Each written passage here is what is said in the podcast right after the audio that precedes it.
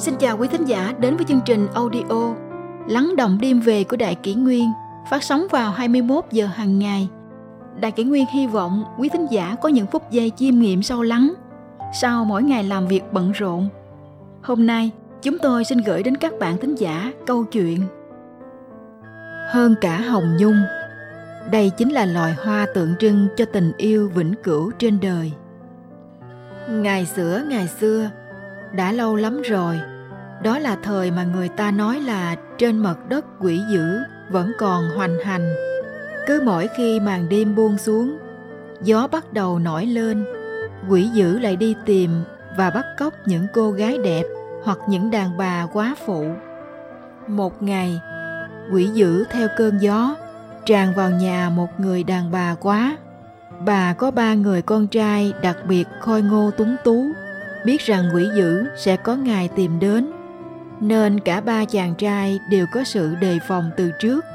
Họ thống nhất với nhau rằng ngày nào cũng phải có một người ở nhà bảo vệ mẹ, còn hai người còn lại phải ra ngoài tiếp tục làm việc. Ngày thứ nhất, anh cả cầm bảo kiếm ở nhà canh gác Cây bảo kiếm có thể trấn áp ma quỷ, khiến quỷ dữ sợ hãi, không dám bén mảng đến. Ngày thứ hai, anh hai cũng dựa vào sức mạnh hơn người, trí dũng vô song, khiến ma quỷ phải hải hùng khiếp vía, chỉ đứng từ xa mà không thể làm gì. Ngày thứ ba là ngày đến lượt chàng út phải ở nhà. Chàng út không giỏi kiếm thuật, cũng không giỏi võ công, nhưng chàng có một tâm hồn trong sáng như pha lê nên ma quỷ không thể làm hại chàng tối hôm ấy chàng út đứng ở cổng, trong tay cầm thanh bảo kiếm mà anh cả trao cho. Nhưng canh chừng hồi lâu mà không thấy điều gì khả nghi, chàng bèn toan bước vào nhà. Khi chàng vừa quay gót, thì chợt nghe thấy có tiếng cười nói vui vẻ. Chàng tò mò ngoảnh lại nhìn. Ồ, thì ra là một thiếu nữ xinh đẹp tuyệt trần. Trên ngực cài một bông hoa đỏ thắm cô gái vừa bắt gặp ánh mắt của chàng, bèn e lệ chào hỏi, rồi nàng hết lời tán dương chàng. Cuối cùng, nàng nói với giọng nhỏ nhẹ. Có điều xin công tử hãy cất gươm đi, em rất sợ thứ vũ khí này. Chàng út vừa rời tay gươm, cô gái bèn gỡ bông hoa đỏ thắm trên ngực xuống và mời chàng thưởng thức hương thơm. Chàng út vừa đưa hoa lên ngửi thì bị hương hoa mê hoặc cuốn chàng vào giấc ngủ. Trong khoảnh khắc ngắn ngủi ấy, chàng chỉ kịp nhận ra tiếng thét thất thanh của mẹ khi bị quỷ dữ cuốn đi. Đến khi chàng út tỉnh dậy thì đã quá muộn màng.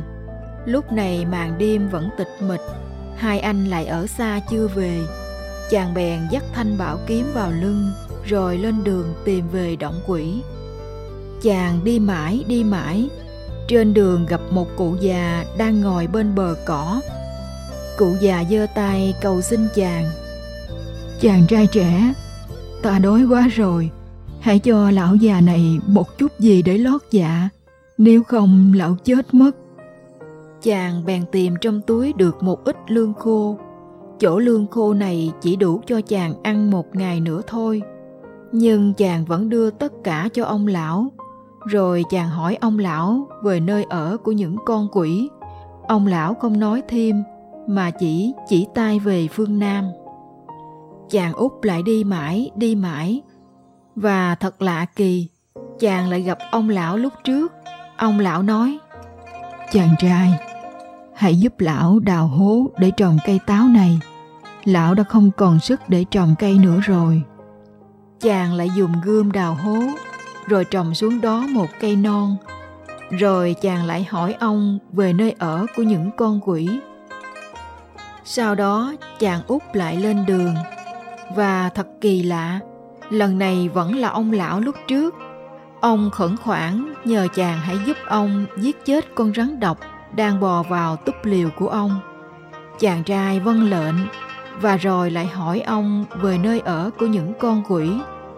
Lần này, ông lão nói, Con trai, con quả là người có tấm lòng nghĩa hiệp, nhân hậu và dũng cảm. chính ta đã thử thách con ba lần và lần nào con cũng khiến ta cảm động.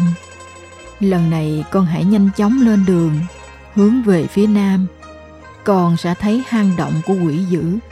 Ta sẽ ban cho con một khả năng đặc biệt. Con có thể biến hóa thành bất kể thứ gì con muốn nhưng hãy nhớ kỹ, con chỉ làm được điều ấy ba lần. Sau ba lần, con phải trở lại làm người ngay. Nếu không, sẽ vĩnh viễn không thoát ra được. Giờ thì con hãy đi đi. Chàng trai cảm tạ ông lão và lại đi về phương nam. Lần này, con đường dẫn chàng đến một nơi rừng thiên nước độc. Nơi phía cuối con đường có một ngọn lửa xanh leo lét trong đêm chàng nắm chặt thanh gươm và tiến về phía ngọn lửa. Nhưng hỡi ôi, chàng chưa kịp bước đến đã bị xa chân xuống một đầm lầy. Và người đầu tiên chàng gặp chính là mẹ. Đúng rồi, chính là mẹ chàng, nhưng bà đã bị quỷ dữ biến thành một bà lão lưng gù.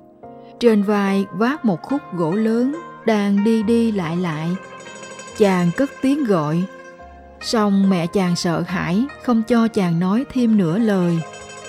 Con ơi, con đến đây làm gì? Chưa từng có ai lạc vào nơi đầm hoang này mà sống sót trở về.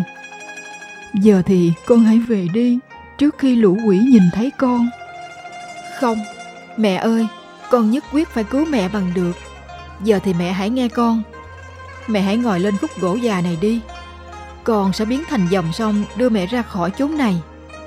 Chàng trai biến thành dòng sông, từng đợt sóng cuồn cuộn cuốn trôi khúc gỗ và bà lão đi xa. Nhưng khi lũ quỷ phát hiện, chúng bèn đuổi theo khúc gỗ già ấy, cho đến khi dòng sông phải dừng lại ở bãi cát mà nơi ấy nước đã cạn kiệt. Mẹ ơi, con sẽ biến thành ngựa. Mẹ hãy cưỡi lên con tuấn mã này con sẽ đưa mẹ ra khỏi sa mạc cát và chúng ta lại trở về nhà. Nói rồi, chàng út biến thành con tuấn mã, ngựa tung bốn vó phi nước đại. Quỷ dữ gầm gào đuổi theo sau. Nhưng quỷ dữ có gió lốc trợ giúp, ngựa dẫu phi nhanh đến đâu cũng không thể bằng gió. Khi lũ quỷ sắp đuổi đến nơi, bà mẹ liền van nài con hãy bỏ lại mình mà chạy thoát thân nhưng chàng trai vẫn kiên quyết nói, mẹ có ba người con trai, nhưng con thì chỉ có mình mẹ. Con không thể để mẹ rơi vào tay quỷ lần nào nữa. Giờ con sẽ biến thành một cây cao lớn, cành hoa rủ bóng. Mẹ hãy vào ẩn nấp giữa những chùm hoa. Lũ quỷ sẽ không bao giờ tìm được mẹ. Chàng trai bèn biến thành một cây cổ thụ cao lớn, với những chùm hoa rủ xuống, ôm ấp và che chắn cho bà lão.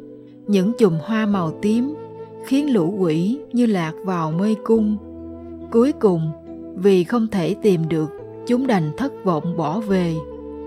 Còn chàng út, vì để bảo vệ mẹ, chàng đã vĩnh viễn trở thành loài cây với những chùm hoa tím dịu ngọt. Người ta gọi đó là hoa tử đằng, loài hoa tượng trưng cho tình yêu kiên trì, bền bỉ và bất diệt nếu như hoa hồng là loài hoa của tình yêu lãng mạn, thì hoa tử đằng lại khiến người ta liên tưởng đến một tình yêu thanh cao và vĩ đại hơn. Tình yêu ấy dẫu có những phút giây lầm lẫn, chuyện chàng út động lòng trước cô gái đẹp dẫn đến mẹ chàng bị quỷ dữ cuốn đi, thì sau đó lại trở nên cao quý bởi sự hy sinh đến quên mình chàng út một mình dấn thân vào động quỷ, sẵn sàng hy sinh thân mình để cứu mẹ trở về. Hàng nghìn năm trước, trong thơ lý bạch, người ta đã thấy thấp thoáng bóng hình của loài hoa đặc biệt ấy. Lý bạch viết bài tử đàn thụ, đọc lên ý vị vô cùng. Trong thơ lý bạch, người ta đã thấy thấp thoáng bóng hình của loài hoa đặc biệt ấy. Lý bạch viết bài tử Đàn thụ đọc lên ý vị vô cùng. Tử đằng quải vân mộc, hoa mạng nghi dương xuân mật diệp ẩn ca điểu, hương phong lưu mỹ nhân. Dịch thơ, tử đằng treo chót vót, lớp lớp tưởng đương xuân. Cánh rậm che chim hót, hương bay níu mỹ nhân. Lại có người thắc mắc nếu như hoa tử đằng là biểu tượng của tình yêu bất diệt, vậy vì sao câu chuyện lại xoay quanh cuộc giải cứu của con trai đối với mẹ, mà không phải là chuyện anh hùng cứu mỹ nhân như ta vẫn thường thấy? Có thể có người trả lời rằng, vì truyền thuyết là thế, nhưng tôi thì nghĩ ở đây có một ngụ ý sâu xa hơn, bởi vì một tình yêu vĩnh cửu luôn là thứ tình yêu vượt trên mọi tình cảm nam nữ thông thường.